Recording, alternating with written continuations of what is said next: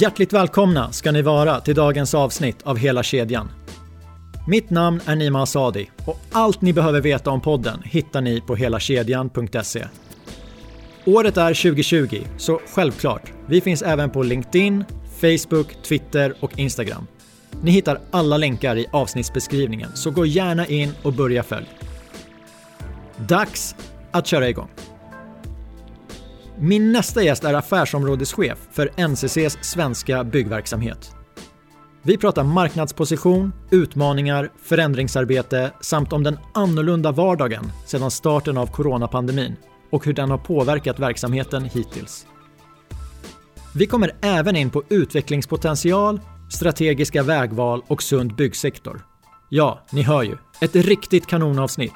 Låt mig presentera Henrik Landelius. Varmt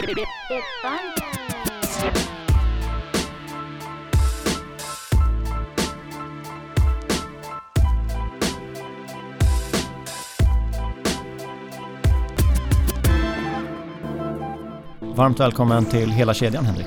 Tack så mycket. Eller det är jag som är på besök hos dig. Just det, välkommen till vårt nya huvudkontor. Ja, vad, mm. vad kan vi säga om det nya huvudkontoret? Eh, vi kan säga att det är ett av de finaste kontoren i Sverige. med eh, byggt av oss själva, utvecklat oss, av oss själva på vår egen mark som inrymmer alla delar av hela NCC-koncernen.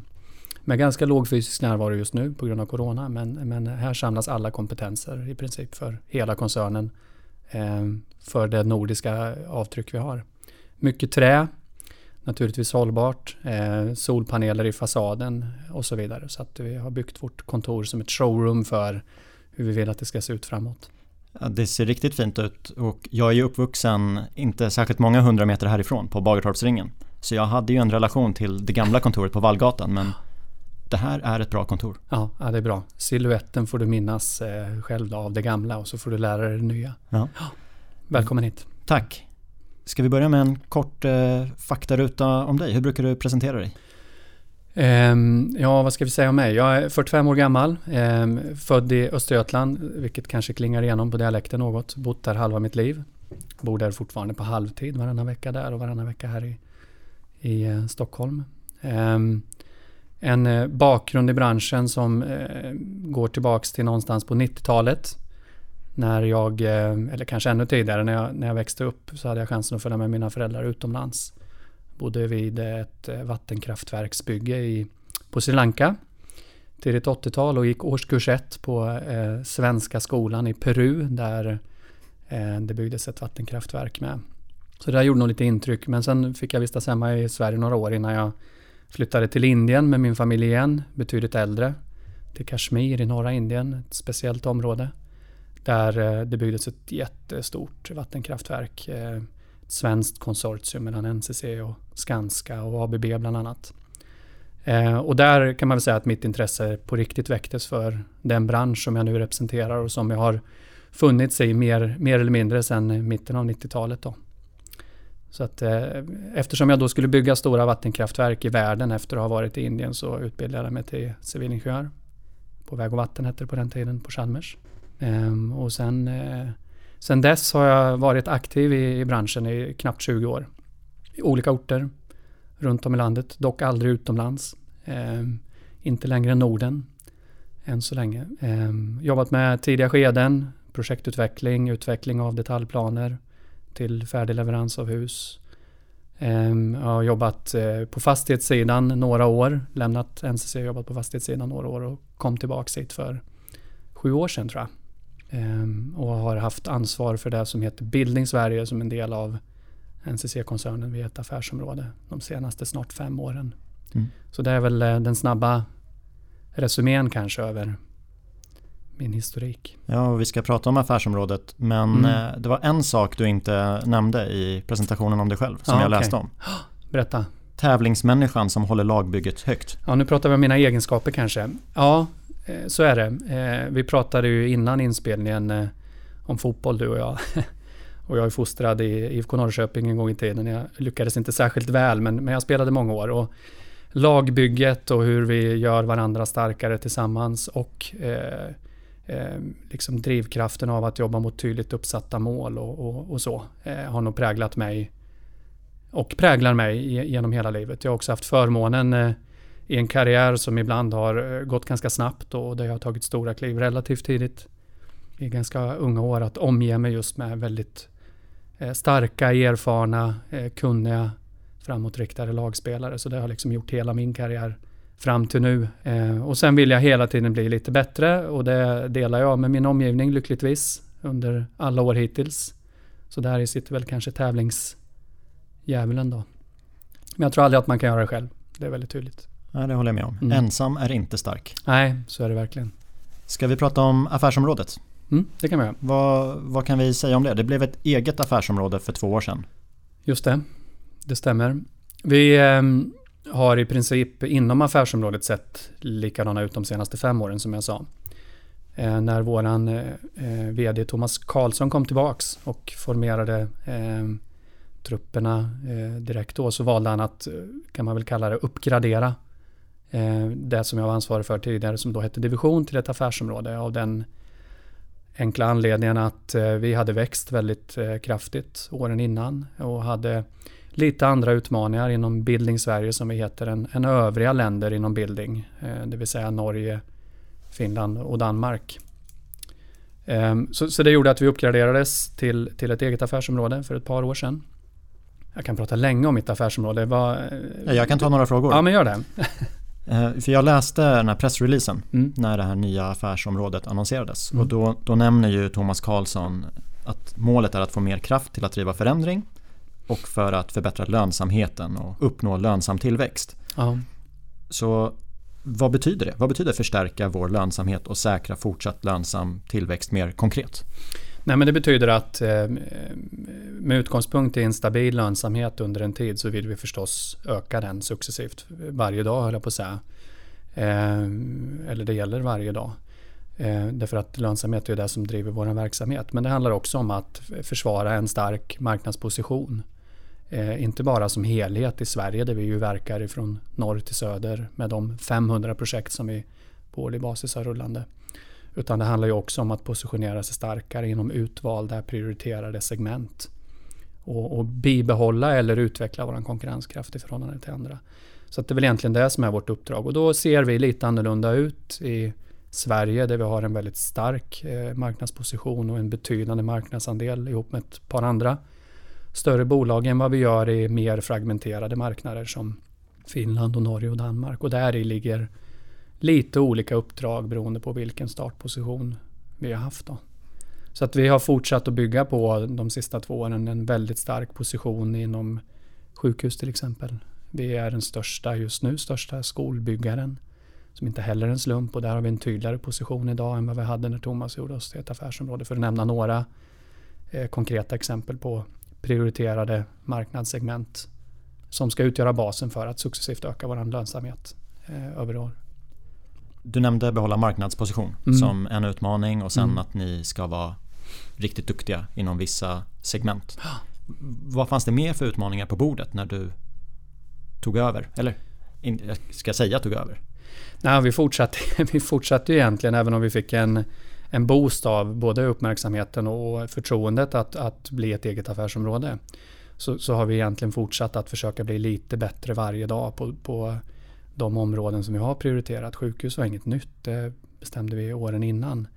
Ehm, men jag vet inte om det blev så mycket nya utmaningar utan jag skulle säga att eh, som du vet som, som jobbar i våran bransch så Eh, det är inga snabba kast i vår bransch utan man utvecklas liksom långsamt över tid men man kan bli lite bättre varje dag.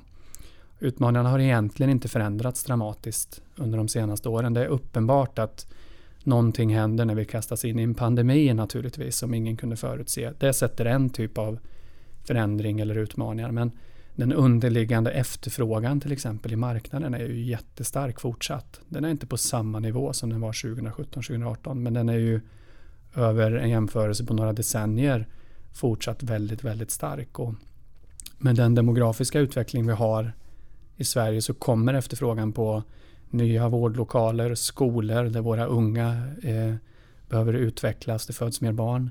Äldreboenden, vi lever längre, var superstark, liksom bostadsutvecklingen. Så att, jag vet inte om det var så på din fråga riktigt. Jag, jag ser ingen stor skillnad i utmaningar idag jämfört med för två år sedan. Jag tänker för Thomas nämner ju få mer kraft till att driva förändringar. Ja. Är, är det någonting som har märkts av bland dina medarbetare? Att det är förändringar i rullning? Men det, ja, det tycker jag väl i och för sig att det gör och att förändringstakten eh, går ju snabbare. Eh, eller vad säger du som, som har jobbat mycket med utveckling och förändring?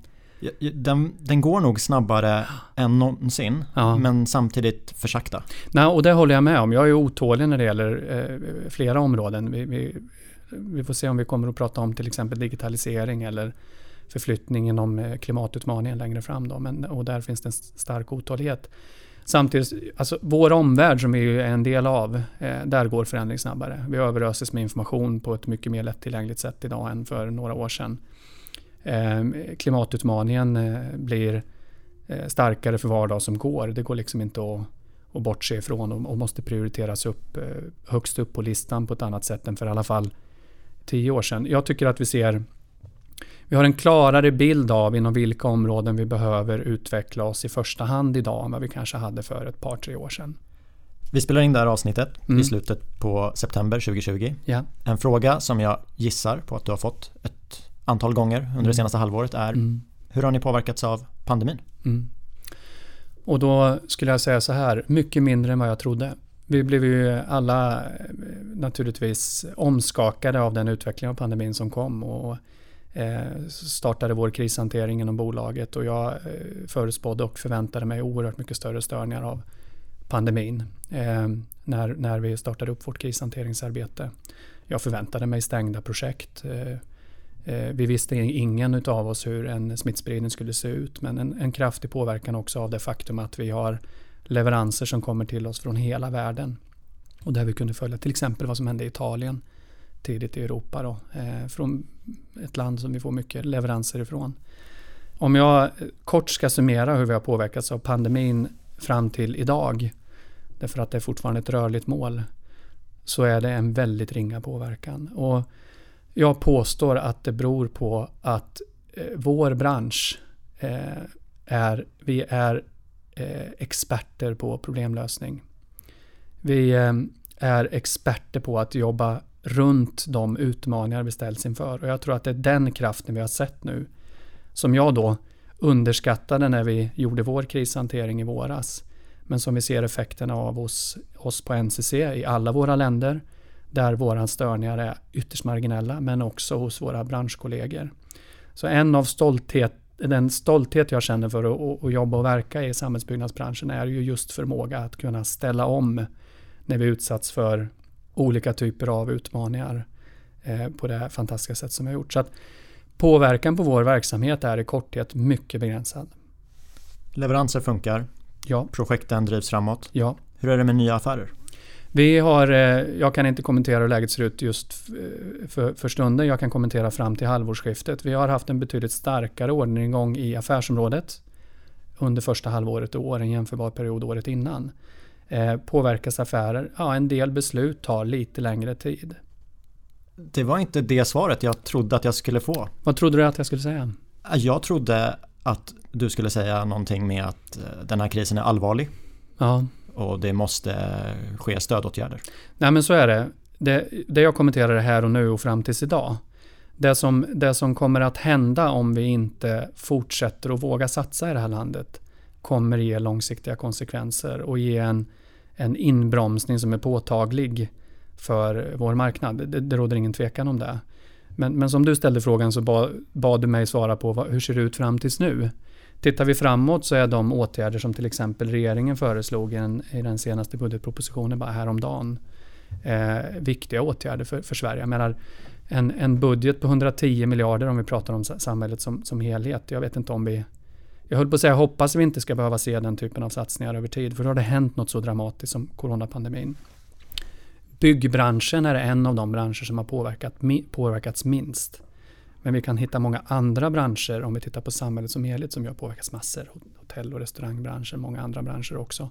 Väldigt många människor sitter hempermitterade. Jag har familjemedlemmar som gör det så att det finns en stor påverkan. Men det syns inte i vårt maskineri än. Om vårt maskineri ska fortgå och utgöra 11 procent av BNP, sysselsätta över 300 000 människor, så kommer vi behöva ha medel eh, och, och, fortsatt offensiv ifrån kommuner, regioner, eh, statliga investerare som Trafikverket framåt. Trafikverket har agerat jättepåtagligt tidigt och gasar.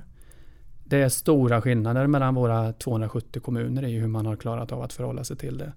Och det är klart att det är viktigt att man nu genomför de projekt som man har annonserat att man vill genomföra.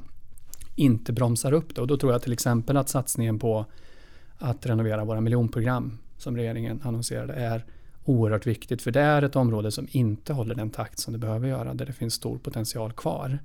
Jag tror att eh, initiala satsningar på, på VA-nätet är viktiga. Där man nu i första hand ska titta på hur vi renar vårt vatten och avlopp. Men det är också en, en annonsering om att man förstår, tror jag, behovet av att renovera och utveckla de väldigt eftersatta vatten och avloppen som kommunerna idag ensamt bär ansvar för. Så visst är vi beroende av det och att man inte bromsar i de områdena. Och då tror jag att de åtgärder som eh, föreslås eh, och som, och som åtminstone spår i regeringens proposition kommer hjälpa att hålla hjulen snurrande. Räcker det? Nej, i vissa områden kommer det inte räcka. Alltså, om vi tar vatten och avlopp som inte är en traditionell affär för Bildning Sverige men en viktig affär för NCC som helhet och våra samhällen där ute där vi ju lever och, och verkar så kommer det behöva satsas enorma medel på att säkra att vi som medborgare ska fortsätta och kunna ta för givet att vi har rent vatten och att vårt avlopp fungerar framåt. Där behövs det absolut mer eh, satsningar till exempel. Utbyggnaden av elnätet likaså. Nu är det ett välkommet bidrag att eh, man åtminstone försöker snabba på hanteringen av alla ärenden. Det är ett första steg. Men där har vi också stora behov framåt. Så att, eh, hjulen snurrar bra här och nu. De här stimulanserna behövs för att hålla hjulen snurrande även över längre tid. Renovering av miljonprogrammen och en mm. uppgradering av VA-näten. Mm. Är det hjärtefrågor kopplade till pandemin? Eller om jag googlar, kan jag hitta samma hjärtefrågor och NCC för två år sedan? Ja, det kan du göra. Eh, längre än två år sedan också. Vi har pratat om de här frågorna under en längre tid. Varför vi tror att de kanske är lite extra viktiga en sån här tid när vi dessutom har eh, behovet av att hålla hjulen snurrande på grund av en pandemi som inte vet vart den tar vägen.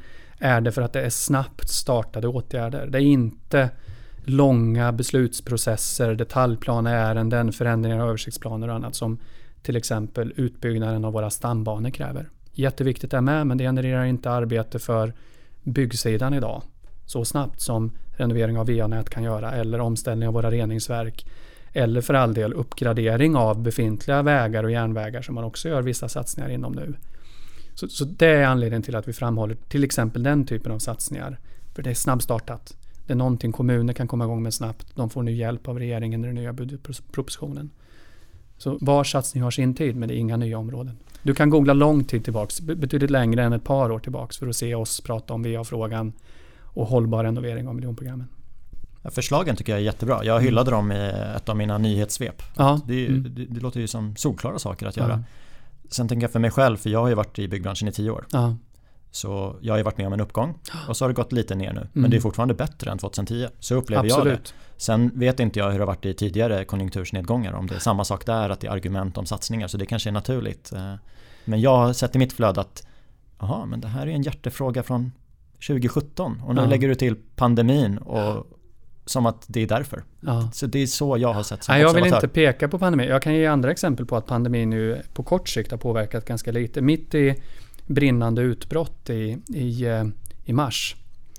Eh, där Stockholm tog en första vågen men även andra intilliggande län som Sörmland och Östergötland fick påtagliga smällar och en snabb smittspridning så tog ju Region Sörmland ett beslut om sin största investeringar på många decennier i att bygga ut inte bara Mälarsjukhuset i Eskilstuna för drygt 2 miljarder utan även satsa nästan 500 miljoner i ytterligare eh, eh, sjukhusinvesteringar i Nyköping inom ramen för det strategiska partneringavtal som vi har haft med dem sedan tidigare.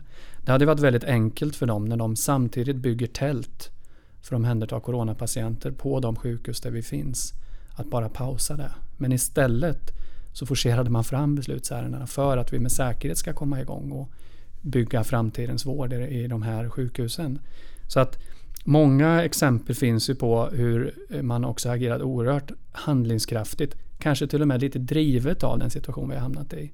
Så det finns verkligen, med all respekt för alla människor som har blivit sjuka, med stor empati för de som har tappat någon nära sig eller eller kämpar med sjukdomen. Det finns också positiva effekter av att vi hamnar i en sån här situation. Vi löser problem snabbare och vi hjälper varandra med större empati över gränserna skulle jag vilja påstå. Så att vad den här pandemin har inneburit, det träffar jag gärna dig om ett, hoppas jag ett par år då. Och, och, och summerar tillsammans med dig kring vad betyder det här för, för vår bransch, för samhällsbyggnadsbranschen i Sverige. Vad var det som hjälpte oss? Och vad var det som blev de absolut största utmaningarna? För det vet nog ingen riktigt. Eh, vi är mitt i det fortfarande. Du var ju ute och hyllade Region Sörmlands satsning, ja. Eh, läste jag om. Och jag har ju sett att NCC har ju tagit en position mm. i det här Omstart Sverige. Hur kommer det sig att ni har valt att ta den? För ni driver ju frågor för hela branschen, känns det som. Jag tycker vi har ett ansvar som, som en av de stora eh, samhällsbyggarna i, i Sverige att eh, ta en position och försöka Eh, bidra med, men vi är 17 000 medarbetare, men om du inkluderar alla som jobbar nära oss på våra projekt, eh, politiker som fattar beslut som är förutsättningar för att projekten ska realiseras. För att inte tala om alla de, om vi tar sjukhus, patienter och den personal som ska vistas där i decennier eller elever som ska få hela sin skolgång i skolor vi har levererat eller människor som ska bo i våra bostäder. Så har vi en enorm potential att påverka de samhällen som vi finns i. Och vi, vi finns över hela Norden. Vi finns i Sverige på jättemånga orter. Och våra medarbetare jobbar ju inte bara hos oss. De är ju också skattebetalare och samhällsinvånare över hela det här landet. Så att det handlar ju om så många perspektiv på varför vi vill vara en del av att, att driva utvecklingen. Kan vi hjälpa till och bidra där så kommer vi fortsätta göra det.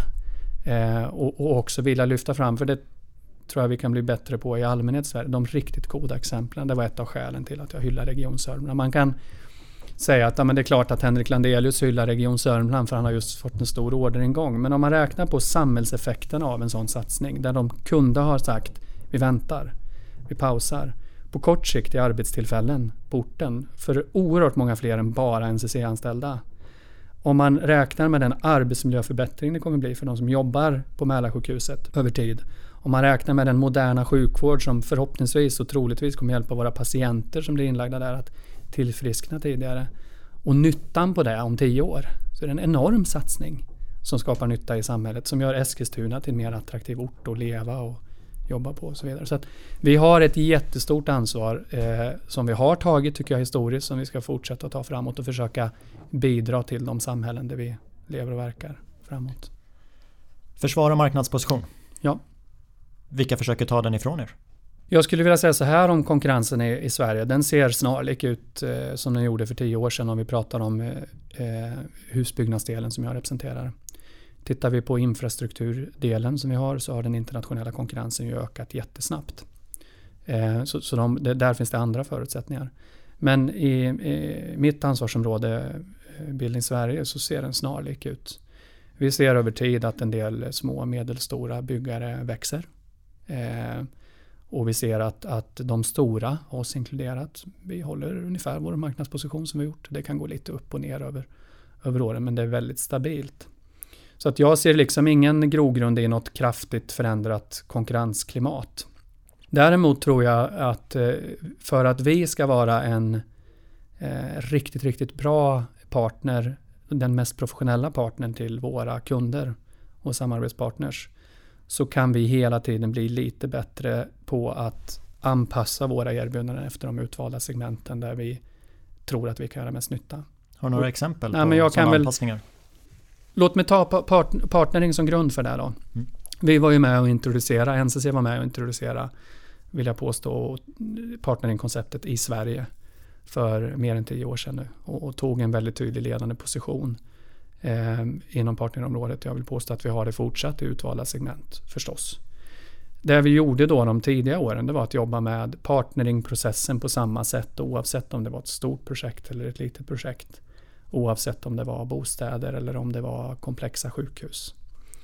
Och det vi har blivit oerhört mycket bättre på är förstås att anpassa hela projektprocessen efter det segment vi befinner oss i. Det är någonting helt annat att hantera alla de utmaningar du har när du bygger ett ny, nytt akutsjukhus med eh, pågående verksamhet runt dig än vad det är att eh, naturligtvis köra en rotrenovering av ett bostadsjobb. Det ena är inte viktigare än det andra men det är helt olika utmaningar i längd på processen eller hur många sakägare som är involverade eller i vad som skapar värde för vår kund.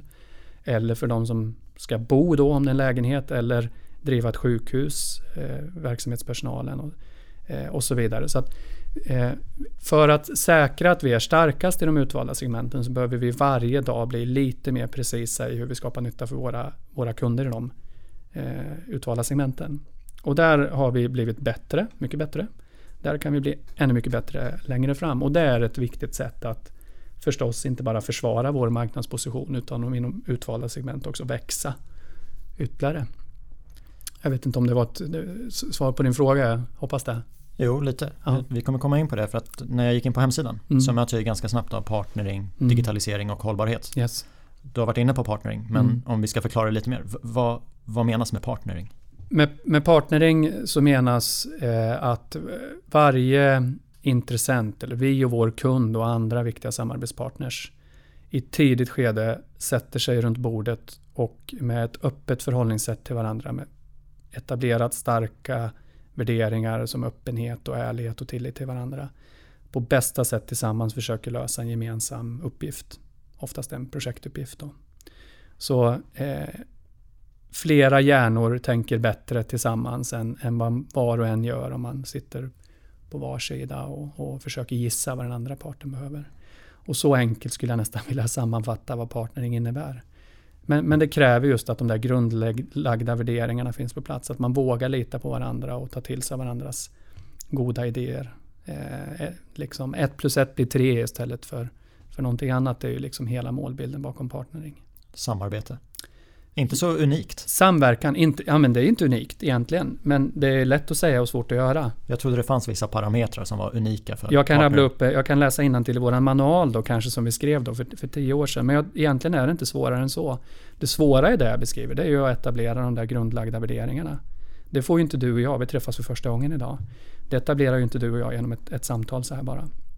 Det etablerar man ju genom att få nöta på varandra. Genom att vi kanske, du kan visa på vilka erfarenheter du har, jag kan visa på vilka erfarenheter jag har. Okej, okay, hur drar vi bäst nytta av det? Och sen eh, le, leva där man har lovat varandra. Det tar tid att bygga upp den typen av tillit. Har det någon påverkan på entreprenadsformer? Jag tänker vi har ju totalentreprenader med fast pris, vi har löpande räkning. Eh, partnering, är det låst till en viss typ eller kan Nej. vi köra olika typer? Det, vi kan köra olika typer om vi tror att det är det bästa sättet att lösa den gemensamma uppgiften på för projektet. Så det är inte avgörande utan det är samverkansprocessen, tilliten till varandra som är det mest avgörande. Snarare än vilken, om det är en utförande entreprenad eller en totalentreprenad spelar ingen roll. Sen passar det olika bra i olika typer av produktsegment. Om du, vet, om du är min kund och vet precis vad du vill ha och gjort det massa gånger förut och bara vill ha händer och fötter höll jag på att säga. Men då finns det ingen anledning. Och då kan vi jobba så ihop och få ett jättebra samarbete ändå. Om du däremot sitter med ett extremt komplext projekt, en stor investering där du som kund inte har gjort det här kanske någon gång alls eller för 30 år sedan och där förändringstakten runt omkring oss ökar hela tiden så är det förmodligen så att du och jag tillsammans måste identifiera andra nyckelkompetenser med som kan göra oss bättre, lösa uppgiften bättre. Då passar partnering alldeles utmärkt. Så det, man ska inte knö in det vi kallar partnering i, i saker som inte behöver det. Då ska man jobba på på ett mer traditionellt sätt. Men man ska definitivt nyttja kraften av det i det mest komplexa, utmanande, där vi känner att vi kommer bli smartare tillsammans som utvecklare. Finns det kunder som säger att vi vill inte samarbeta, vi vill inte ha samma värderingar, vi vill nej, inte men, ha samma mål? Nej men så säger man ju naturligtvis inte då. Däremot kan man säga att vi vet vad vi vill ha. Eh, och eh, vi eh, har ingen nytta av att ni ifrågasätter det, utan vi vill att ni ska genomföra den uppgiften som vi beskriver som fortfarande är jättekomplex. Alltså ett byggprojekt är alltid komplext.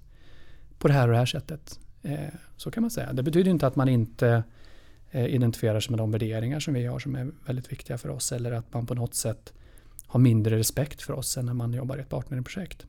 Så jag har inget, inget alls emot det. Jag tror att det viktiga är att man är tydlig med hur man vill ha det tidigt och utvärdera vad skapar mest nytta för alla involverade parter. När jag sitter hemma på min kammare och tänker på ja. NCC så tänker jag ju på den här superkompetenta byggaren. Vad bra. Och så tänker jag också att det är NCCs styrka. Ja. De ska hjälpa mig ta fram det här projektet tillsammans. Mm. att eh, få lägsta pris. Ja, det, det, kanske går men mm. jag tror inte att det är NCCs styrka. Mm. Och sen när vi pratade vid kaffemaskinen mm. så pratade vi om er verksamhet. Då nämnde du ett projekt i Bromma mm. som var Precis. ganska stort. Mm. Sen berättade du också om ett fönsterbyte och då kände jag direkt va? va? Är NCC med på de projekten också? Men så är det. Vår, vår verksamhet eh, går från det lilla till det stora. Vi gör inte vad som helst, vart som helst. Eh, utan, men vi, vi, finns i, alltså våra minsta projekt är några hundratusen kronor. Upp till de största projekten som är några miljarder. Då. Och det handlar ju om att eh, kunna anpassa sig efter kundens behov. Och bygga relationer oavsett om man jobbar med fönsterbytet eller om man bygger en eh, liksom stor investering i, i Bromma eller för all del ett stort sjukhus i Göteborg eller vart du nu vill. Så, så, vi finns i hela det spannet. Eh, betyder det att vi gör allt överallt? Nej, vi väljer bort mycket också. Och vi jobbar jättenoggrant med vilka projekt vi går på och inte. Men vi har ju också ett ansvar att, att utbilda och utveckla våra medarbetare över tid. Då kan vi inte bara ha stora enskilda miljardprojekt. För då kan vi liksom inte föda oss med egen ny kompetens. Dessutom om vi ska vara en trovärdig samhällsbyggare så behöver vi finnas över hela det spektrat också.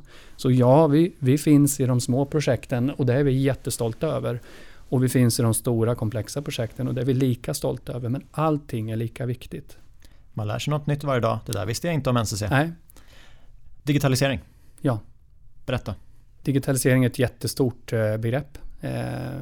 Jag skulle tro att du kan mycket mer om det än vad jag kan, givet din bakgrund. Eller jag är helt övertygad om att du kan det med de erfarenheter du har och det, det du jobbar med idag. Men det finns ju några saker inom digitalisering som man skulle kunna lyfta fram som kanske inte låter sådär superhäftiga. Men det vi har jobbat mycket med de senaste åren och det gör vi med, med branschkollegor lyckligtvis. Men det jag tycker att vi har en starkt drivande position både som enskilt bolag men i, i position av, av roller inom BIS till exempel. Eh, handlar ju om bland annat det, det papperslösa bygget eller den effektivare granskningsprocessen som vi med stöd av dagens digitala system har tagit stora kliv i.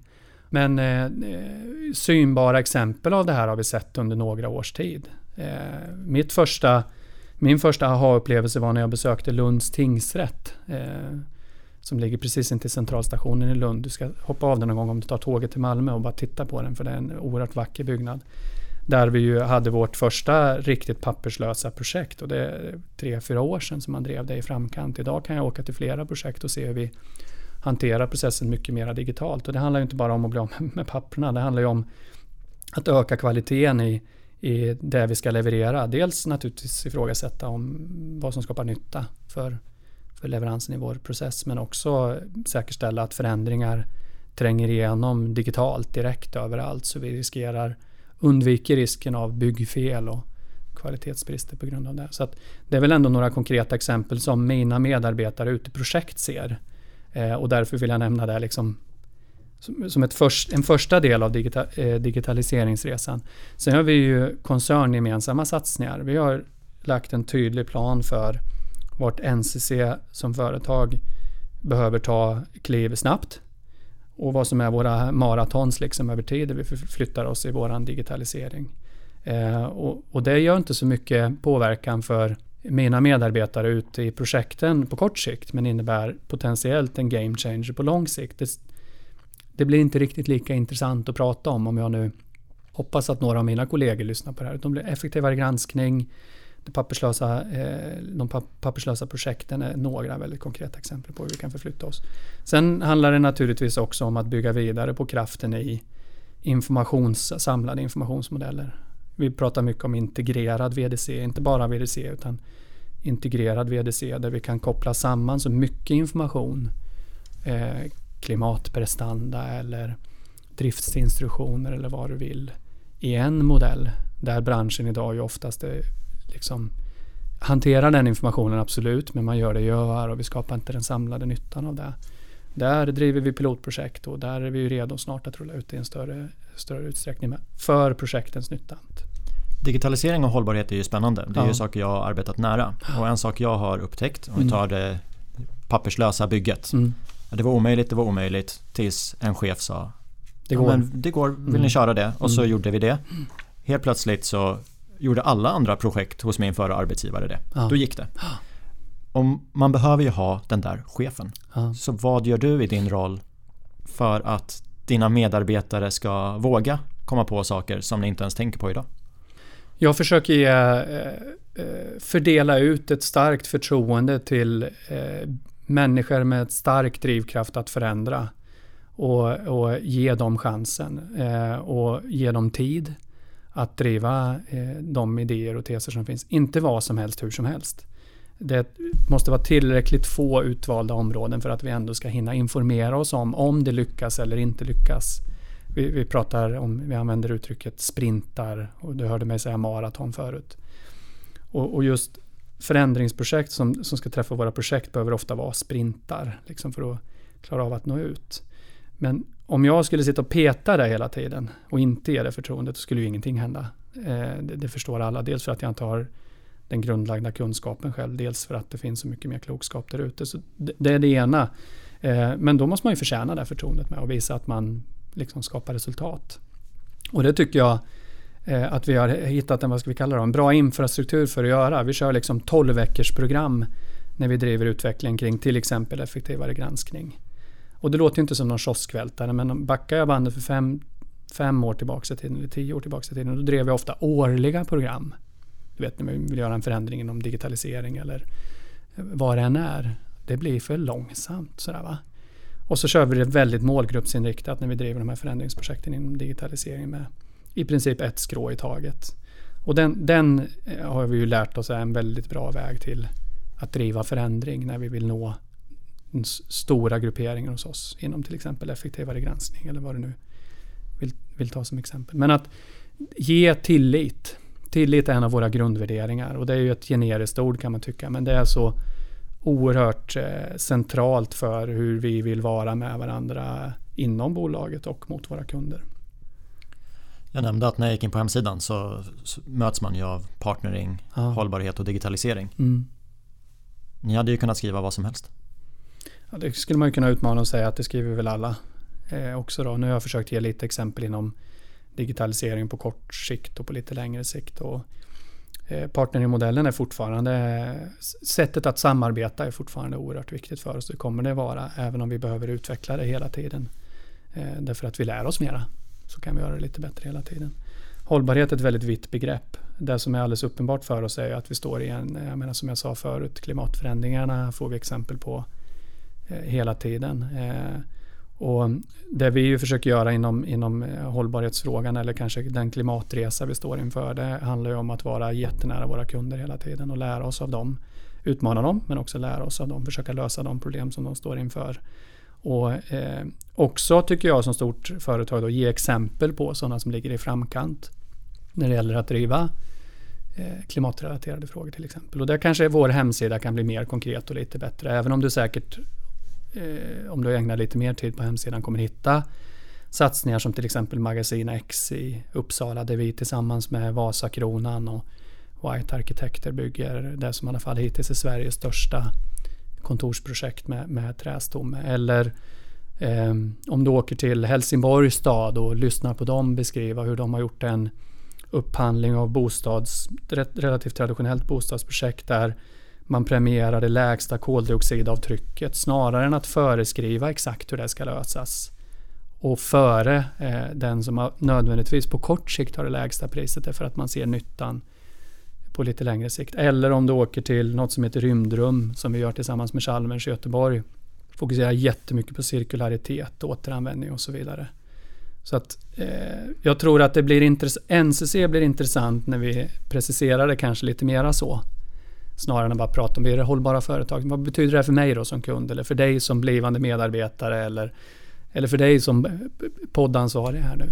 Eh, vi måste konkretisera det och det hoppas jag att vi gör på hemsidan men vi ska i alla fall göra det i alla de här samtalen. När du nämner de där exemplen så ja. känner jag ändå så här, ja men vi har ändå kommit en bit från 2011 då folk var förbannade för att BBR sänkte energikraven från 110 till 90. Ja, och alla precis. bara, hur, hur ska vi lyckas med det? Ja. BBR, de är ju helt knäppa. Ja. Pratar inte om 90 nu. Vad är vi nere på? 60? 50? Ja, eh, jag vet knappt för det är ingen fråga längre. Nej. Så fråga mig inte. Men jag, och jag var med på den resan med. Oj, oj, oj, 90. Det är omöjligt. Det är, det är jättetufft. Oj, det driver så mycket kostnader. Så att jag vet inte vart vi är idag. Vi, vi vet att vi kan bygga, eh, byggnader som genererar energi. Eh, och, det, och det får knappt medieutrymme längre. Så att, och det är ju väldigt glädjande. Ibland tittar man ju på din och min bransch och säger att det går så långsamt. Det gör det inte alls det. Jag tror att vi måste vara, våga vara mycket stoltare över den förändring som vi ändå har drivit. Ja. Och bättre på att lyfta fram de goda exemplen än vad vi som bransch gemensamt är eller vi som företag eh, är. I samband med VDC, vi pratar om det idag, 2011. Mm. Äh, vad skulle vi med det till? Certifiera hus, miljöcertifiering? Ja, precis. Nej. Det skapar inget värde. Ja. Ja, det ser ljust ut framåt. Nej, men det är en snabb förflyttning på det här sättet. En annan sak. Ja. Sund byggsektor. Yes. Det är en hjärtefråga för mig. Mm. Vi har haft många avsnitt om det i podden. Det ja. kommer komma fler i höst. Mm. Hur skulle du beskriva nuläget på den svenska byggarbetsmarknaden? Jag skulle vilja beskriva, eh, för att inte bara präglas av eh, artiklar i närtid då, så skulle jag vilja säga så här. Eh, det är jättebra att det är en hjärtefråga för dig och det är jättebra att du träffar många som har betydande ställning i vår bransch för att kunna påverka det. Vi kan ju inte så länge vi ser att saker och ting går snett sluta jobba med den här frågan.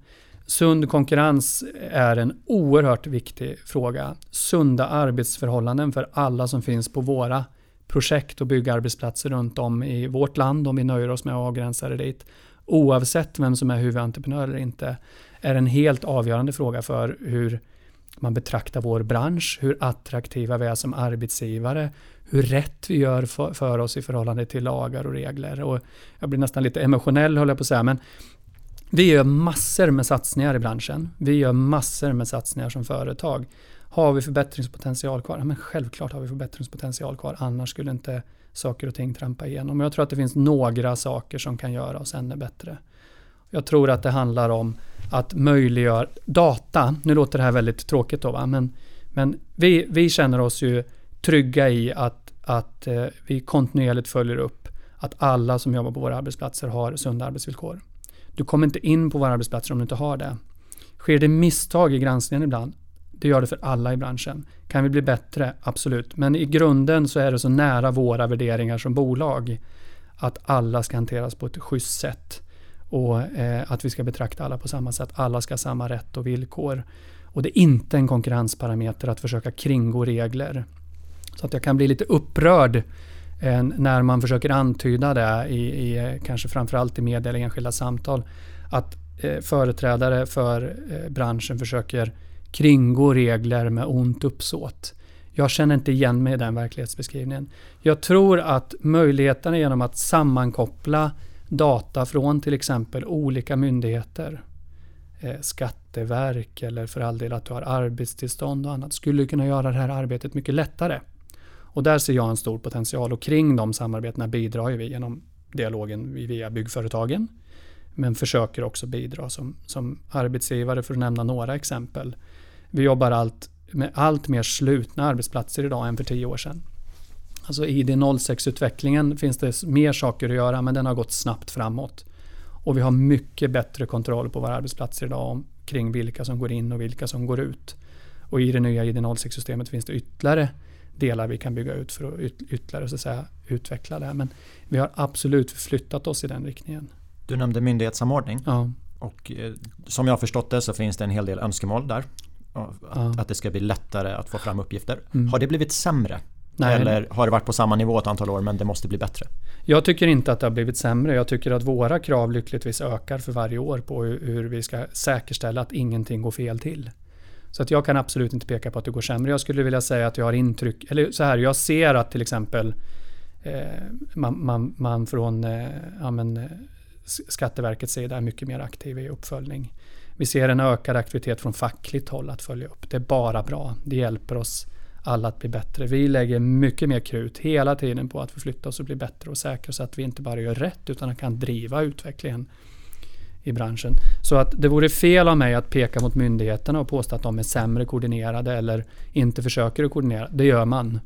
Men jag tror att det kräver en större öppenhet och jag tror att det precis för dem som för oss handlar om hur vi kan skapa ett flöde av data fortsatt med hänsyn till GDPR och, och personlig integritet men som möjliggör för oss att tidigare identifiera, helst innan det ens händer men annars snabbare identifiera om det faktiskt sker avvikelser från det som är rätt och riktigt när det gäller ja, men, kollektivavtalsenliga löner eller rätta pensioner eller korrekta försäkringar eller att man faktiskt har rätt att jobba i vårt land och så vidare. Vad önskar du för konkreta verktyg? Är det datan?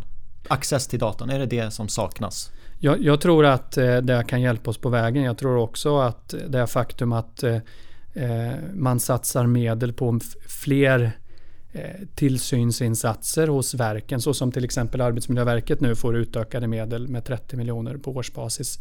Eh, också är ett verktyg för att, att hjälpa oss alla att bli bättre inom det här. Vi satsar successivt mera och mera pengar på det. Både i vilka villkor vi ställer när vi handlar entreprenörer, i vår uppföljning, i hur snabbt vi reagerar om någonting, gud förbjude, går fel. Så att vi, vi tillsammans som bransch, vi tillsammans som stort bolag och ledande i branschen med myndigheter kan göra mer och vi kommer vara ännu snabbare om vi får mer resurser. Eh, och då pratar jag inte om data, jag pratar också om människor naturligtvis i det avseendet ökade resurser. När man går förbi en del byggarbetsplatser så känner man att den där avdelningen hade varit självfinansierad med tanke på vad man kan se. Absolut, så är det. Jag är glad. Eh, jag har inte heller hört någon hög ledare inom bygg säga att vi ska kringgå reglerna för det är så vi ska konkurrera. Däremot så har det varit att man pekar på andra mm, mm. och också det här, ja, men när det händer, vad gör man åt saken då? Mm. Blundar man eller vad gör man? Mm.